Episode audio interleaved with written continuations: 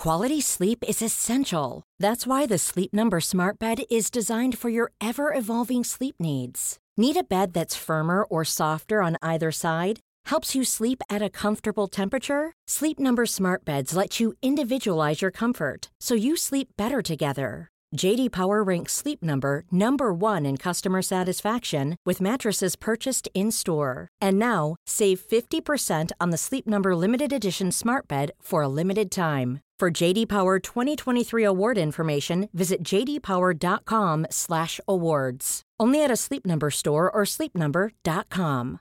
Ready to pop the question? The jewelers at BlueNile.com have got sparkle down to a science with beautiful lab-grown diamonds worthy of your most brilliant moments. Their lab-grown diamonds are independently graded and guaranteed identical to natural diamonds, and they're ready to ship to your door. Go to BlueNile.com and use promo code LISTEN to get $50 off your purchase of $500 or more. That's code LISTEN at BlueNile.com for $50 off. BlueNile.com code LISTEN.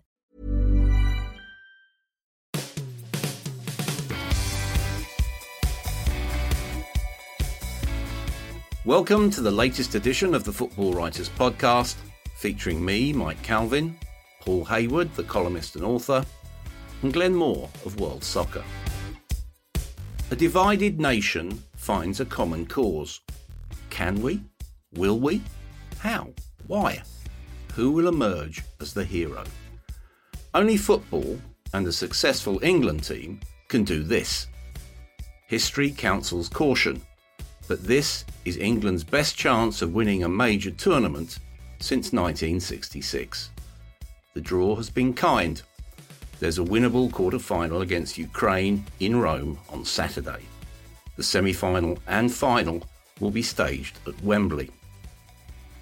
The football's coming home narrative is tiresome, but it does reflect the mood, doesn't it, Paul? It does, Mike. I think, as we know, England was the maternity ward for football, but then the child ran off around the world and um, and explored the globe. So football's not coming home, even if England win it. The Euro '96 nostalgia is embedded in that song, although. It's funny how dated it sounds now. So much has happened since Euro 96. The game has changed so much.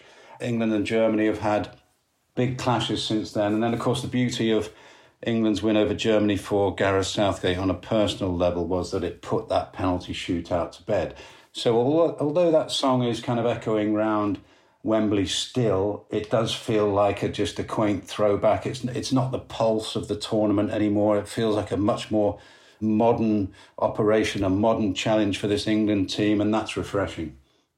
Yeah, I think it's significant, isn't it, Glenn, that there's giddiness everywhere but St George's Park. I suppose what we're seeing here is a more forensic, dare I say, more grown up strategy, which is obviously built around pragmatic or prudent football. It's interesting, isn't it? I mean, I saw someone point out somewhere that Gareth Southgate is notoriously the one who's supposed to have said that when they wanted Winston Churchill, they got Iain Duncan Smith from Sven-Göran Eriksson at half time against Brazil. uh, and then pointing out that actually uh, Southgate appears to be being more Iain Duncan Smith than, than, than Churchill. There's not so much tub thumping. It is very pragmatic. Well, maybe the IDS isn't the ideal person, but perhaps John Major. But sensible, pragmatic, you know, looking at the, the bigger picture and basically trying to keep the heads on the ground. I, I think you're right. The only place in England that won't be getting carried away by this is St George's Park, where yeah, you think if we go back to when we started covering England, I will suspect after the German game they will all come back to the bar at Bisham Abbey and got absolutely bladdered. Um, I suspect this time it was isotonic drinks and uh, reloading on the um, coach on the way back up to Staffordshire and then off to the rooms for a quiet night and to concentrate on the next game. It's a very different environment. We have a young generation of footballers who are very different from the generation that we first grew up with in terms of the way they approach their lifestyles and the bigger picture. And also, quite significantly, I don't think they have the hang ups, the sort of the pressure that, you know, to extent we and the public generally put on that golden generation. I remember Michael Owen saying that it felt like a sort of a lead weight putting the shirt on, and you always felt under pressure. If you made a mistake, you'd be crucified. I don't think the current generation have that. They're, they're more confident. I mean, Sterling has had a lot of criticism. Just, you know, it just bounces off him. Shaw as well, and they seem to be able to cope with that. They seem much more sort of um, confident with themselves. Uh, that team feeling among them, I think, has been a big factor. So there's a lot of experience in that side. Six of the team played in the World Cup semi final three years ago. Plus Henderson. So uh, although we feel it's a very young side, it's quite an experienced young side. Yeah. As far as Gareth Southgate is concerned, Paul, now look, we've all had long experience of, of dealing with England managers. You know, I go back to Ron Greenwood. How do you think he compares in terms of personality, perspective, tactical acumen, leadership quality to the others that we've known in that job? Well, I think he's the first England statesman manager, if you like. He's the first manager to have had such a played a big cultural role in the life of the nation, setting an example, you know, standing up for things. The knee, for example, is a, is a good example. He's a, he's an, uh, you know, an intensely civilized as well as an intelligent man. So he's had this huge effect, I think, on the game off the pitch. But of course, he'll be judged in the end by the decisions he takes on it. He's a pragmatist. He's a realist. There's a, there is a touch of romance in there, in the sense that he wants to unleash all these wonderful, gifted young attacking players, but what he's doing or what he has done is to set the team up with a solid base. And I think he's he's he's trying to be intensely logical and, and managing with his head rather than his heart. And so far it's working because of course we all knew that the, coming into the tournament the anxiety was around the back of the team. You know, was Jordan Pickford good enough to win you a tournament in goal while he's playing brilliantly? Were the centre backs vulnerable? Well, maybe they were, but Southgate's put these two defensive shielding midfielders in place, and the result has been you know, four clean sheets and a really solid base to the side. So some of the fans don't like it. They think they think in the old style that England should be blowing teams away by sending on, you know, seven attacking players, but actually Southgate is being much more rational than that. And he's starting to win people over, I think. Yeah, what strikes me is the modernity of the whole process. You know, they've obviously done a lot of analytical work uh, in the build up to the tournament. And that analysis suggests that clean sheets are the key in tournament football. If you look back, France had four clean sheets on the way to winning the World Cup in 2018, I think against Peru, Denmark, Uruguay, and Belgium. Portugal also had four in winning the Euros in 2016. Glenn, Alf Ramsey had his wingless wonders. Is this group Southgate's data drivers? yeah, I did see some sniping on social media about this, saying that this is a bit obvious. If you don't concede, you can't lose, except in a shootout, which we now, of course, win occasionally. And I suppose it does it is basic principles in that you know, it's the old adage in lots of sports that you know backs the defenders win you matches, forwards decide by how many, or you could substitute that for batsmen and bowlers, bowlers winning matches and batsmen by how many in cricket. I think that has changed to an extent, certainly in cricket with T20, but it is basically if you don't concede, then you are always in the game, and you could argue with the attacking talent that we've got there's always a chance we're going to score. So it makes perfect sense. I mean, the great for, you could argue, you know, let's have all these players on the pitch, let's have Grealish on and Foden on and so on. But if you haven't got the ball, you can't score. And an awful lot of the game, vast majority of the game is spent without the ball for most players. Most players get about two minutes on the ball yeah, at most in any game. So there's 88 minutes of running around trying to stop the opposition or trying to find space and help your own team. So you need players who are going to be disciplined, who are going to be focused, who can get in the right positions most of the time. If you're out of position, then that creates a hole, and you can't. And teams are good enough to pick those up these days, and therefore you you need that shape, you need that framework.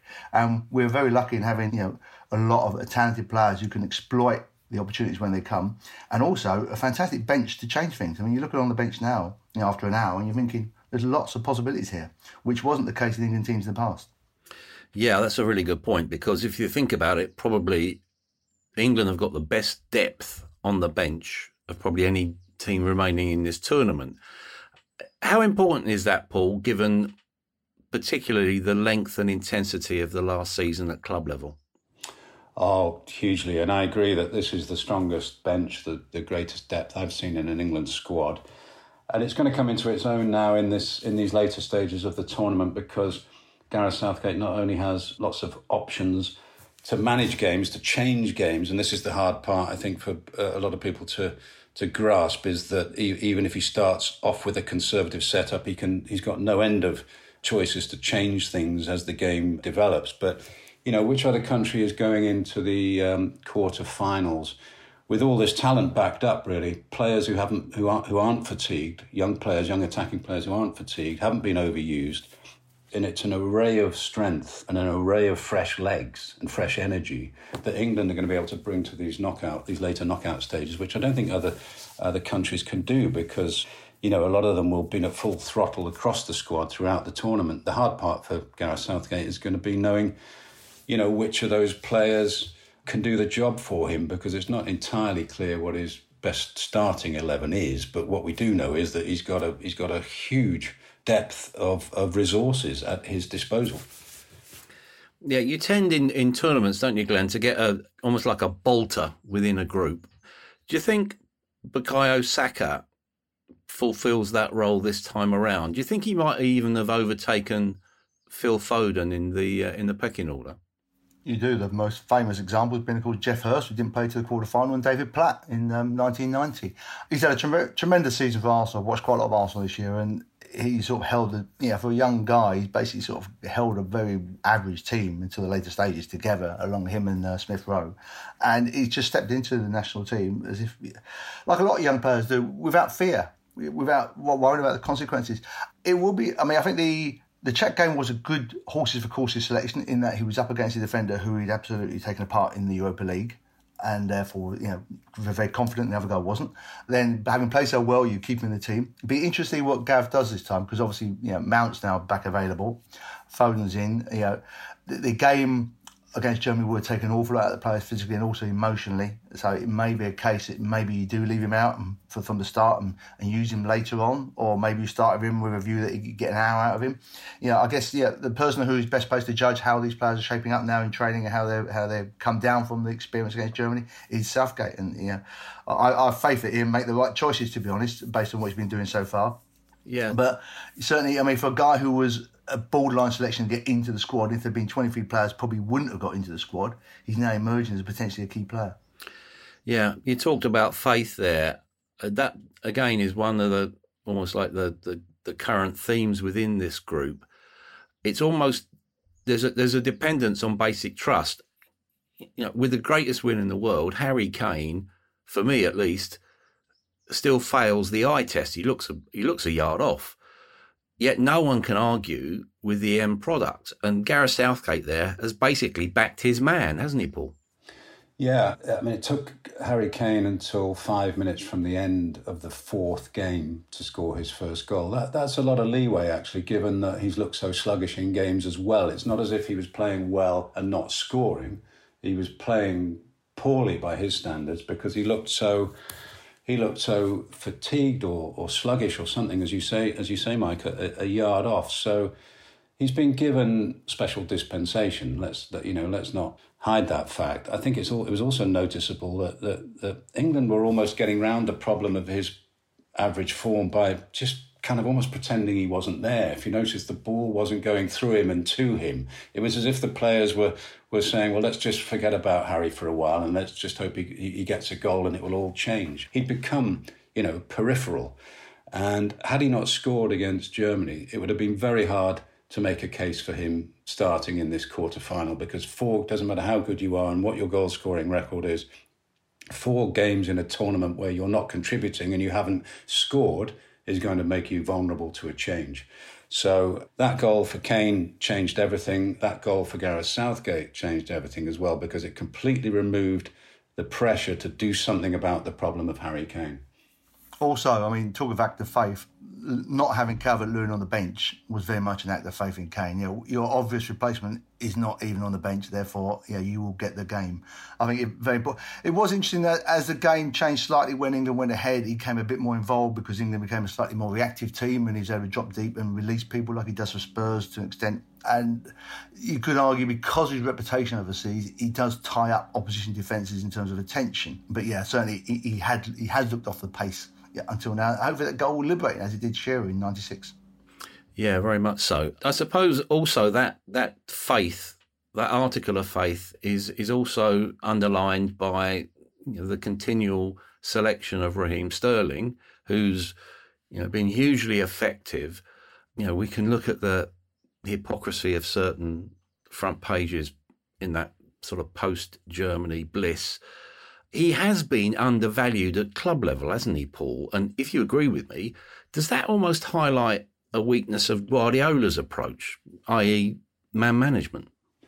Possibly, although uh, all the times I watched him last year for Manchester City, I felt certainly in the second half of the season that he was struggling. I thought the the ball was bouncing off him a bit. He'd lost his kind of composure. He was slightly less clinical, and I, I, th- I, think I can understand why Guardiola became impatient with him. And you know, he started in the Champions League final and was was taken off, and and looked a bit forlorn by the end of that. So I think it's testament to his character really that he turned up in the England camp and got himself going again. He's found his form. His his work rate has been phenomenal.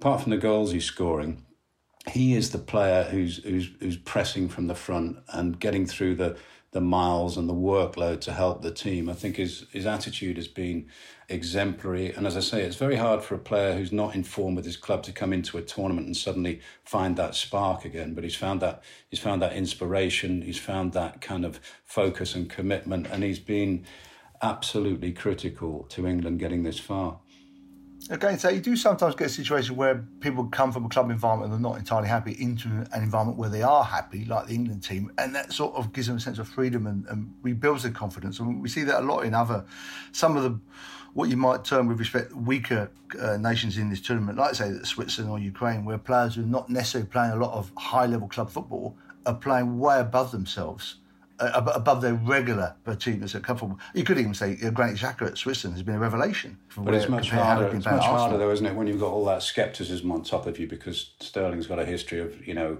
England fans being sceptical and, and, critical of him. And so, if you come into the camp and you feel you're going to have to face that again, it's probably much harder to lift yourself. So, I, t- I just think he's done really well. Yeah. You mentioned the fans there. Glenn, you know, obviously, there are unlikely to be many in Italy on Saturday. So maybe this is an issue that, that should be addressed for a potential semi final or final at Wembley. It was fantastic. The scenes against Germany were fantastic. Limbs, I think, is the is the vogue word about it. You know, people had lost. They just lost their. They lost themselves in the in the moment, which was fantastic to see. However, and you know, okay, you can say I'm a curmudgeon here, but what about booing the the opponent's national anthem? Isn't that well, it's crass, but isn't it also counterproductive? I would have thought so. I mean, if you're standing there and they're booing your national anthem, I mean, particularly if you're Ukraine, which is a, a very nationalistically charged, given the circumstances at home, campaign. I mean, they're wearing the the, the whole outline on the map on their shirts, aren't they? So I would say yes, it doesn't make any sense. I'm sure the our players aren't particularly keen about it. I mean, they've been yeah, the, the FA and, and, the players have said don't do it many times, and I think gradually it will decline. Hopefully, depending who we play at the semi final, it won't be as obvious. I mean, Germany is a, a, bit of a special case for all sorts of uh, historical reasons, which we really should get over by now. But yeah, it, I, I, can't see a point in it. It just, yeah, yeah. If they did it to us, we'd be annoyed. And our players are like, well, we, we show you, so why do it? Yeah, tend to agree with that. When we're looking at Ukraine, Paul, we can't avoid the bigger picture, the political picture in that, because it is such a charged issue for them in terms of you know the, the national team being a symbol of national identity. But when you analyse this team dispassionately, they're almost pretty perfect opponents, aren't they? Frankly, they looked absolutely shattered at the end of, of, of their win in this last 16. Yes, yeah. I mean, to, to go widescreen for a minute, they've got you know they're they're a sort of a battleground between east and west. You know, and they've got they've got they've got Russia and Putin on their border with a mortal threat hanging over them, constantly a threat to their existence. So England can't say that about themselves, that's for sure. But so presumably for Ukrainian people, the success of this team is is quite an, an enjoyable kind of outlet, and they've got a national hero in charge in Shevchenko, of course on the pitch, their their record in this tournament just doesn't compare to England's. They lost to the Netherlands and Austria. They beat North Macedonia in the group, but they conceded five goals in the group stage. England, as we know, conceded none. They've, they've really toiled their way through to a quarter final to the last day. They needed 120 minutes to beat Sweden, and we know how hard it is to beat Sweden. So, what they have, they have technical ability as all Eastern European countries have, and they have team spirit. They have a they have a superstar manager, and they have a mission. And, and I think what makes it dangerous for England is the fact that it's their first away game in Rome. They've they've they've been in a comfort zone a little bit at Wembley. And although, you know, if you line the two teams up, you'd, you'd make Ukraine big outsiders, nonetheless, they are dangerous because they score from nowhere and they're going to be intensely driven. So uh, I do think England will win, but I think it might be you know a little bit more difficult than, than we might assume. And complacency actually is perhaps one of the risks for Gareth Southgate. He has to stop his players being complacent when they look across the pitch and see players who they think they can beat. Yeah, absolutely. Was it only one clean sheet in the last 16 competitive internationals? And as you say, Paul, in contrast to England, that. If you look at that opposition, Glenn, I suppose two names stand out because of familiarity more than anything else. Zinchenko, who's probably emerging as a bit of a quiet achiever at Manchester City, and Yarmolenko, who's their captain, but still an enigma, isn't he, at West Ham? Yeah, Zinchenko's been very good in the tournament, hasn't he? Playing, um, in, uh, been quite influential player. I mean, you, can tell how good a player he is. The fact he holds that place at City, which is not easy, as we've been discussing with Sterling.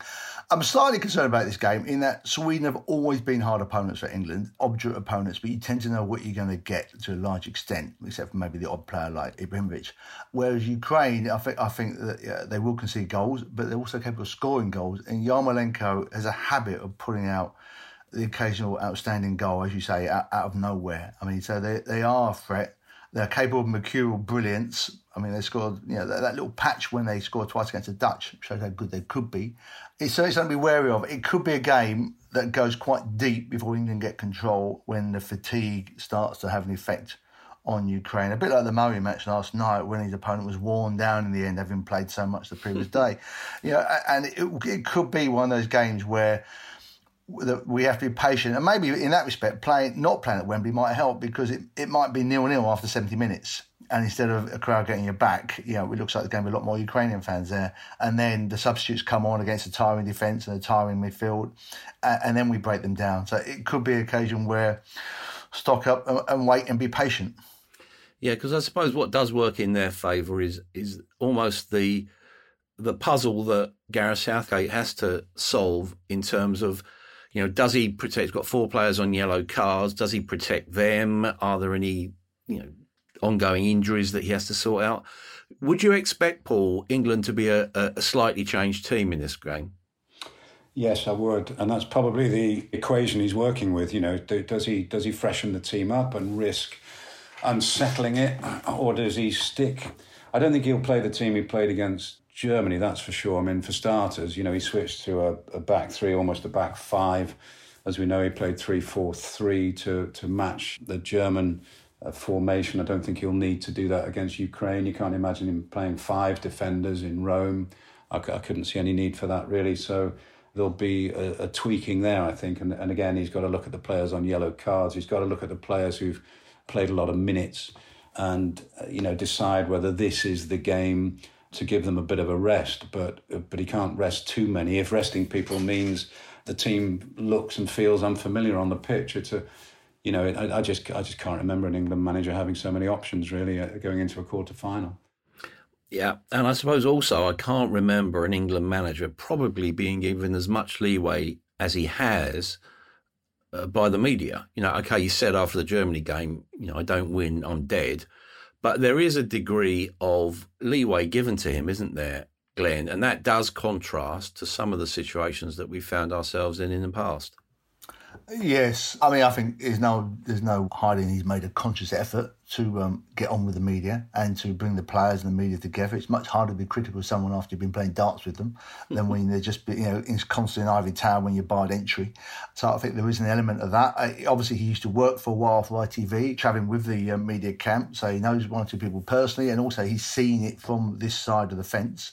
So there has been certainly an effort, and that does pay off to an extent. People are likely to be a bit more tolerant. However, it does eventually come down to results, and and his results have been good. You know, he's made a World Cup semi final, he's made the uh, Nations League semi final, and indeed, you know, but for Lingard being his toe being offside, would have been the final, and now they're doing well in this tournament. So, you know, Graham Taylor made an effort with the press. I remember of all the managers that I covered, he was probably the most helpful. But when the results go badly, that that doesn't that doesn't save you and you know, Gav will be aware of that. He, you know, as a player, he's seen. You know, he saw Kevin Keegan's meltdown. He would have been there under Terry Venables, who had obviously had um, some criticism in the media. So it does eventually come down to results.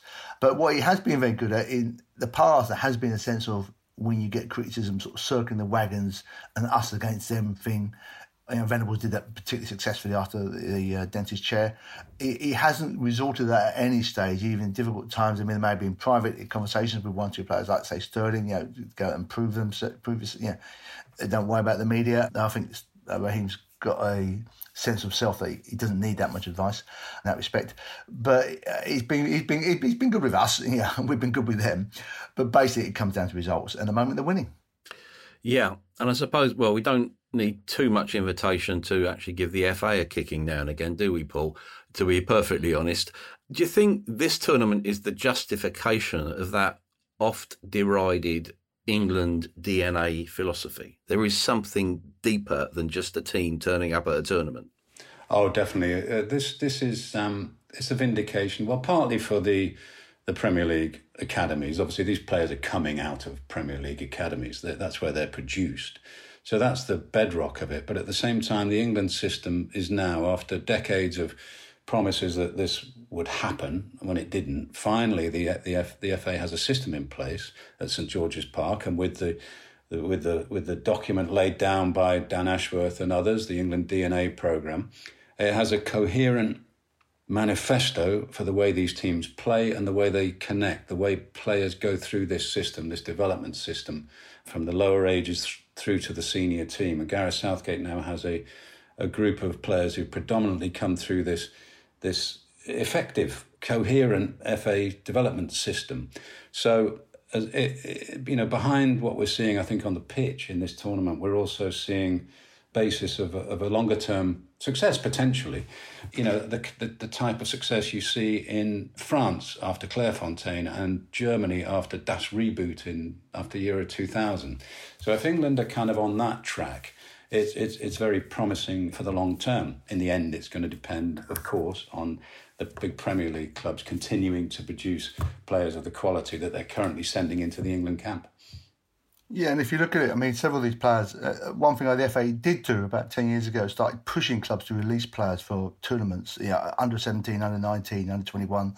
And England have been much more successful at those tournaments in the last 10 years than before. So people like Foden, like Calvert Lewin, like Pickford, that they've tasted success in those young age groups.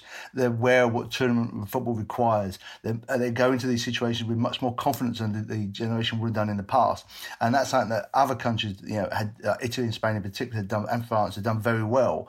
Yeah, so now these players are coming to an international tournament. You know, even for the players who it's their first tournament, like Foden, he's been in big tournaments in the past and he's won them. Yeah, he was in the team that won the under seventeen World Cup in 2017. Mm. So that's why that, that it has been a long term process. Yeah, uh, let's let's commit the cardinal sin, if we could, of of looking beyond you know the next match, basically to a potential semi final. If we're talking about bigger causes, uh, which we did with Ukraine in a political sense, you've got a human case in Denmark where you know they're obviously galvanized by the misfortune of, of Christian Eriksen. Do you see shades of 1992 here, Paul? And are they likely to have too much for the Czech Republic? Yeah, a little bit. I mean, uh, the Christian Eriksen incident seems a long time ago now, but it, it really set the tone for this tournament, didn't it? It it it, it introduced a kind of a, a human element to the whole thing, and Denmark have, bizarrely, you might say, been able to kind of ride this wave of emotion ever since. It, it, it, sort of gave us kind of meaning to what they're trying to achieve here. They're trying to trying to you know go deep into the tournament for but for him, but also something kind of more universal. So people are looking very warmly on Denmark, and the players have have really risen to it and and, excelled themselves. You know, you, we are seeing countries in that group at this tournament excel themselves, aren't we? Even the kind of Austrias and Switzerland, Czech Republic, they, they've they've kind of surpassed themselves in many ways. But Denmark, I'd say, are the standard bearers for that now because they have the Eriksen story to to to live off and live with. But they're also an extremely good team who started to play very quick, technical, dangerous football. So I mean, it's it's it's amazing to think. It's like a lopsided Wimbledon draw. You've got Belgium, Italy, Spain, and Switzerland in one half of the group, and you've got England, Ukraine, the Czech Republic, and Denmark in the other. which is why we're we're thinking it's an easier route than normal. Not easier, that's a silly word, but you know, less daunting road to the final for England than it's been perhaps in the past. But certainly, Mike, to answer your question, there's a magnetism about Denmark now because of the Eriksen story and also because of the way they're playing. Yeah, they've got a good spine about them, haven't they? Schmeichel, Kjær, Christensen, Højbjerg. Yeah, yeah, they've got one. Uh, Damsgaard's been a, a useful looking player. Maehle has been sensational. And I do remember, look at the uh, the two halves of the draw. We thought we had a very easy half of the draw back in um, the Russia World Cup and didn't get to the final when all the big teams were in the other half of the draw. Yeah, but we have seen the Czech Republic, haven't we, Glenn? You know, what was your analysis of them in their defeat by England? Well, they're obviously getting better. We beat them 5 0 at uh, home at Wembley in the qualifying. They've got a very good striker who's in form, Stig. I'm not quite sure I pronounced that correctly. And they're, they're well organised. You would imagine that England would fancy playing them at Wembley in the semi final to get into a final, having already beaten them twice in the last few years at Wembley what was interesting about the game that we played them was that they didn't really come out very much. I mean, England were criticised for being fairly sterile, but England didn't need to. We haven't got the goal early on. England didn't need to push them any harder and the Czechs seemed quite happy to settle for what they had rather than overcommit and affect their goal difference. So it wasn't really an indication. I mean, they did beat England in Prague in qualifying, I seem to recall. So they are quite capable of playing well and putting us under pressure. So, but you would you would assume you would expect England to beat the Czech Republic most games. But then again, you would expect France to beat Switzerland most games. If they do um, play the Czech Republic, Gareth Southgate will be able to say, You've beaten them once, now go out and beat them again. Hopefully not at the end of extra time. Oh, sorry, the start of extra time. yeah, d- domestic bias aside, Paul. You know, if you're looking objectively at this tournament, is the winner likely to come from the Belgium Italy quarter final on Friday night in Munich? Yes, if it were Belgium or Italy in the final, I, I think they would be uh, favourites just marginally assuming they carry on playing the way they have. If it was Spain, I think, and say England were in the other half of the, you know, with the other team in the final, I think England would be favourites. But, but to me, Belgium and Italy are still the two most formidable teams, potential opponents in this tournament. Although England, with that Germany performance, I think are, are catching them quite fast. Yeah, when you look at it, Belgium in particular, there's been almost like the brutalization of Kevin De Bruyne, and that conforms to a to a pattern in big tournaments, doesn't it? Pele in '66, Cruyff '74, you know Maradona meeting uh, Claudio Gentile in 1982. Do players like that, Glenn, deserve greater protection? They do. I mean, I would say the situation is vastly improved to pre 1990, uh, and when Marco van Basten was kicked out, yeah, injured so early, and, and what Maradona had to put up with. I mean, players like Messi and Ronaldo can operate with nowhere near the amount of brutality that they used to get. De Bruyne uh, has been slightly unfortunate in I mean the Champions League final, for example. I mean that probably wasn't punished as much as it should have been. Rudiger has clattered into one or two players recently, and they tend to be good players, coincidentally. Yeah, I mean it's, it's difficult. You sort of sometimes you you judge the severity of the offence on the severity of the injury, uh, which it should be it shouldn't really be judged on that. It should be judged on you know the, the offence rather than yeah the consequences up to a point. I mean the, the sending off the other night might be a good case in point. There is a lot more protection than there used to be. I think the referee, referee in this tournament has generally been very good. However, we look at this partly from an English perspective, and I feel it's we think it's been very good generally because it has let the game flow quite a lot more than we used to see in, say, the Champions League. And there have been some challenges that have been let go that we're used to being seen pulled up in Europe, which is interesting. It's obviously been a directive and it's made for a better spectacle. It has meant there has been one or two crunching challenges that maybe you, know, you wouldn't have got away with in Champions League games, which is where most of these players tend to face each other, which is interesting. But yeah, you would hope that he's, he's fully fit. We wait to see. The only issue in terms of playing those teams, I don't think Belgium particularly quick at the back. England might fancy that aspect of it. Yeah, Italy very well organised. You, you, again, you know, getting back to Paul, I think you would make either of them favourites, but it'd be by no means a sure thing. And of course, whoever gets the final will be absolutely full of confidence. Yeah, with that Italian team, Paul, you know, you can see familiar strengths, but they are playing with more freedom, aren't they? Yeah, they're certainly playing with more pace and energy as well. You know, they've got they've got Mancini's style of management all over them, haven't they? And I thought it was no surprise to see them struggle in their round of 16 game. I think they'd probably maybe run out of energy by then, and it was much more of a struggle for them. It's an intense style. It's a high pressing style. It's it, and that's not what we associate Italian football with. You know, to some extent, he's had to reinvent the team and reinvent some of these players to get them to work much faster and harder than they're accustomed to working in in Serie A, where the where the pace is slight tends to be slightly slower. So it's an interesting reinvention of the Italy team, and and so far, you know, when they're good, they look irresistible. But I think to be good, they have to maintain that work rate, which is hard because I don't think they've they've quite got the, the kind of gold standard of individual player really to be obvious champions. But as a collective, they're they're, they're really really really uh, impressive.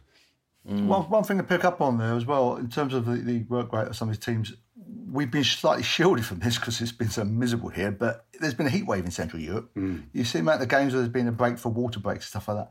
I mean, uh, Rome, the forecast on um, Saturday, 33 degrees. Admittedly, it'd be cooler by eight o'clock in the evening, down to about the high 20s. So, in that respect, those teams that have been playing in this heat, I mean, Budapest particularly has been very hot, and Munich would have it would have taken a lot more out of them in terms of recovery uh, mm. when you've been running around like that. And England have been quite lucky in that we've been playing in cloudy old London for most of the tournament. And Rome might be a bit of a shock to us in that respect. True. Yeah. You, you mentioned Paul Mancini there, Roberto Martinez as well. You know, I think there have been some frankly bizarre managerial appointments this week you know, at Tottenham and, and, and Everton. I was quite surprised because I thought Spurs in particular might wait for one of those twos to become available at the end of this tournament. What about you? Yeah, well, Roberto Martinez left Premier League management with this accusation hanging hanging over him, didn't he? That basically he knows how to set a team up to attack, but in the end, uh, defensively, all his teams just disintegrate, and and quite a few of his teams did disintegrate defensively in the uh, Premier League. Then he goes to manage. Um, Belgium, where he's got this hesitate to use the phrase, but you know, golden generation of players, and it's and it and it's a totally different challenge, isn't it? it it's it's about fulfilling the potential of a wonderful crop of, of homegrown Belgian Belgian players. So that was a very different challenge, difficult challenge, and, and he's he's done it he's done it pretty well, hasn't he? The question is, has that improved him? or made him more suitable to manage in the Premier League? Would he have the balance in his approach between attacking and defending? Uh, and could he come back and take over a big Premier League club and be successful is pretty much impossible to know. But I suspect that there'd be a lot of clubs that wouldn't necessarily take that gamble. Yeah. Glenn, we've got the, the, the first quarter final in St. Petersburg on Friday evening, Spain, Switzerland. Let's speak about the Swiss. You've already said, you know, you've already already wondered who, you know, who is this Granit Xhaka who's been playing for Arsenal because his, twin brother's doing really well at international level. Is it also reward for stability in terms of coaching? I, I find Vladimir Petkovic's really a fascinating character. Okay, he's been in charge since 2016, but his background is really significant or certainly distinctive. He's a social worker by trade. That's a really interesting element in a modern world where empathetic management is actually coming to the fore. Yes, most unusual. It chimes a little bit with a, a lot of uh, top coaches have been teachers in the past, which requires a certain amount of uh, those those skills, but also obviously the, the ability to educate. I mean, um, you know, from Michels, Roxburgh, Brown, you know, quite a lot of coaches have been teachers. Yeah, interesting, isn't it? I mean, they've they've done well. They've been consistent with him. You know, there's been compared to the changes elsewhere, and he does seem to be getting performances from players out of the ordinary. I mean, one of the things I think in watching this other day, and particularly this tournament, I mean, as these tournaments get bigger, it gets harder for the smaller teams to, to go through in the way that Denmark did and Greece did, because there's simply more games, and it, and it, tests the depth of sides more, where the, obviously the bigger countries have more have more players. But at this level, almost all the players are very, very good players, yeah, even in, in what we might regard as smaller nations. What, what marks out the, the, truly great players and the very good players is being able to play at a very, very high level week after week after week. Yeah, and that's why they end up playing for the Manchester Cities, the Real Madrids, the Bayern Munichs.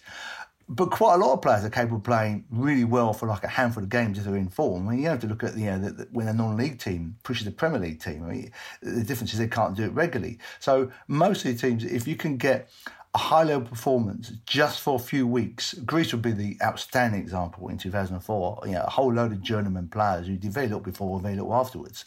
But for uh, for about a month, they came good, and they had a very well organised side, and they were and they they were uh, underestimated, and they were to break teams down. I remember with Charisteas wasn't the striker, you know, and, uh, scoring mm. goals, and Dellas uh, was a Sheffield United reserve at the back.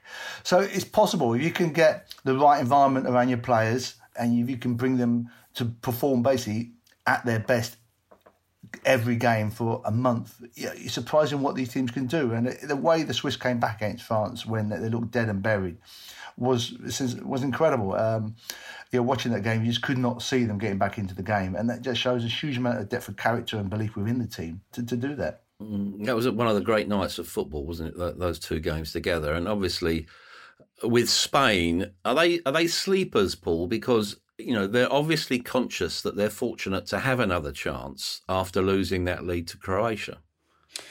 Yeah, they, they are interesting because in their first two games against uh, Poland and Sweden, they were very slow and ponderous, and they, they were they were circulating the ball endlessly in the middle of the pitch, and you know, uh, you, uh, you, it was very odd watching them. I mean, Luis Enrique's squad selection was controversial, and um, it looked as if they they'd come to the tournament just to pass the round, pass the ball around endlessly. You know, with no penetration, no incisiveness, no kind of enterprise.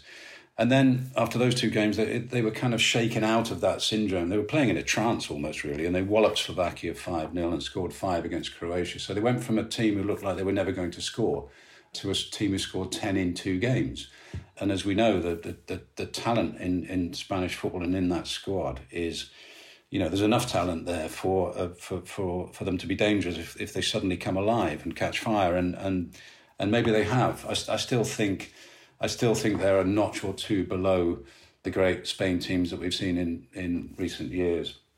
You know, the teams of Iniesta and um, Xavi and all those great players. Um, with that, Spain are not at that level, even at their best in this tournament, but they've certainly they've certainly woken up. That's for sure. And you wouldn't you wouldn't rush to play them. Yeah, I've been hugely impressed by Pedri. You know that weird own goal uh, with Unai Simon aside. He, you know, to me, he, at eighteen, he can do anything he wants in in football, world football. I suppose the broader issue, Glenn, is has this tournament highlighted the myth of the marquee player? I'm thinking of Kylian Mbappe here. You know, he obviously didn't make the impact his reputation demanded, did he?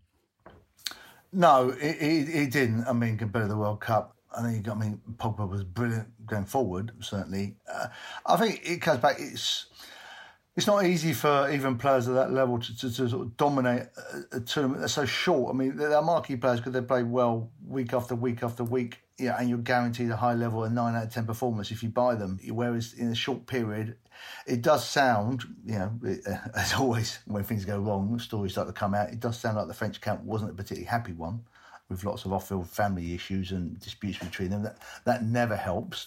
So as a marquee player, there is a vacancy, isn't there? I mean, Messi's obviously on the wrong side of, of 30. He's still a great player. Ronaldo was, by some distance, uh, Portugal's most decisive player, but couldn't drag them through this time. And Mbappe is still developing as a player, despite what he's achieved already. There is a there is a bit of a Lewandowski had a poor team around him, so clearly was hamstrung. So there is a vacancy within Europe for that player. And I don't think we're going to see it come out this tournament unless you know, maybe Sterling gets a hat trick in the final. I mean, um, there, is a, there is a vacancy that could be filled by, by an English player. Uh, yeah, I think was it Rio? It was obviously got slightly vested interest, saying he's up there with all those players. Yes it's you, you'd have thought in some respects that those individual players in international football would be more dominant because international football is put together by managers on the hoof to an extent. Therefore, the individual talent should be able to shine more than organised talent, but it hasn't quite worked out like that. Pedri, I think, is the one, Mike, isn't he? He, he um, yeah. He looks like the next sort of creative maestro. Really, he's a lovely player, and as as Gary Lineker pointed out in a tweet, you know, if, if Messi's passing the ball all the time to you, you must be good. yeah. I don't think we'll ever experience that, mate. Don't worry. Um, I suppose on a broader issue, Paul, Jogi Löw, you know, we're in a time of inquests now, aren't we? Uh, mm. Jogi Löw was given a pretty dignified send off by the German media. With Germany entering transition, are we now in a new era in Europe? Yeah, I think so. Uh, the, the, tournaments have cycles, reigns end, managers go. I think Germany, particularly, are ready for the end of the Jogi Löw era and Hansi Flick.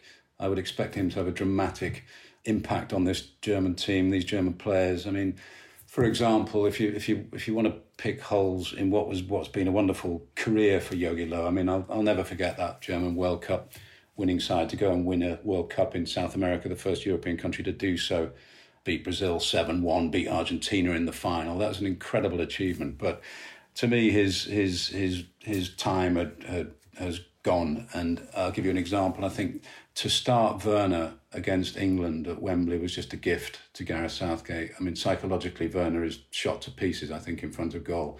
To have Gnabry and Sane on the bench, and Sane hasn't been playing particularly well, but Gnabry has, and to put Gnabry on the bench and start with Werner to me was a was a sign that Löw's just not really in control of the story anymore. That was a, a really bad misjudgment. But I, I, I, wouldn't underestimate Flick. I think I think Flick will be able to regenerate them quite quickly. Yeah. Well, I think old certainties are, are no longer relevant, are they? I suppose finally, chaps, it's something we can't avoid. What used to be known as the sixty-four thousand dollar question before inflation took over. How far do you think England will go in this tournament? Basically, Glenn, what I'm asking is, can they win it? They can win it. Most of the teams left in it can win it. Why tip France and Portugal at the start, so I'm probably not the best person to ask. I, did have, I did have Denmark as a dark horse on the assumption that Eriksen would be outstanding. Um, uh, they can win it. I would expect them to get to the final, though I don't think it's going to be necessarily as easy as some people anticipate. But then when they get there, it might be quite difficult if they play Italy or Belgium in particular. But once you get to the final, uh, Wembley, 90,000 people, well, there's going to be quite a lot of people anyway. Not quite sure what the capacity will be. Plenty of VIPs from UEFA. A lot of confidence, you know, young, fresh players. It's possible. It's possible. But we've all been there too often and too long to make any rash rash predictions. I would say England ought to get to the final, and in the context of what's happened the last 50 years, that would be an achievement in itself. But having get there, of course, obviously you want to try and win it. Yeah. Dare to dream, Paul? Yeah, I think there should be Ukraine. I, I, I would fancy them to beat the Czech Republic.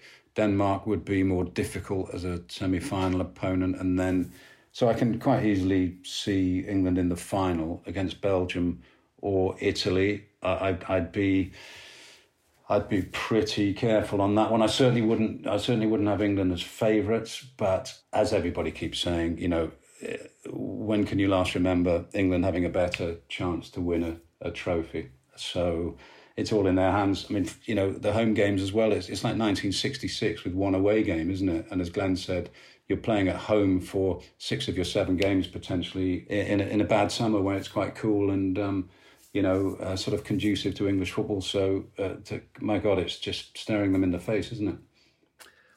It is. And, you know, I must admit, I don't think I've ever known an England team that's more likable.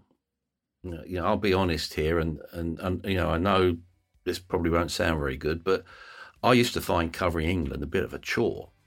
You know, the mood was unwelcoming, sour. Some of the managers were opportunists there was a bit of a disconnect between players and fans. Now, it feels so different today, doesn't it? This is the first England team for a generation, I think, in which we can feel genuine pride. No politician has matched Gareth Southgate's moral leadership or the social conscience shown by Marcus Rashford, Raheem Sterling, Jordan Henderson, and other members of that England squad. They represent the best of us. I hope you agree. Thanks in the meantime to Paul and Glenn for their insight, and to you for listening to the Football Writers Podcast. Enjoy the game.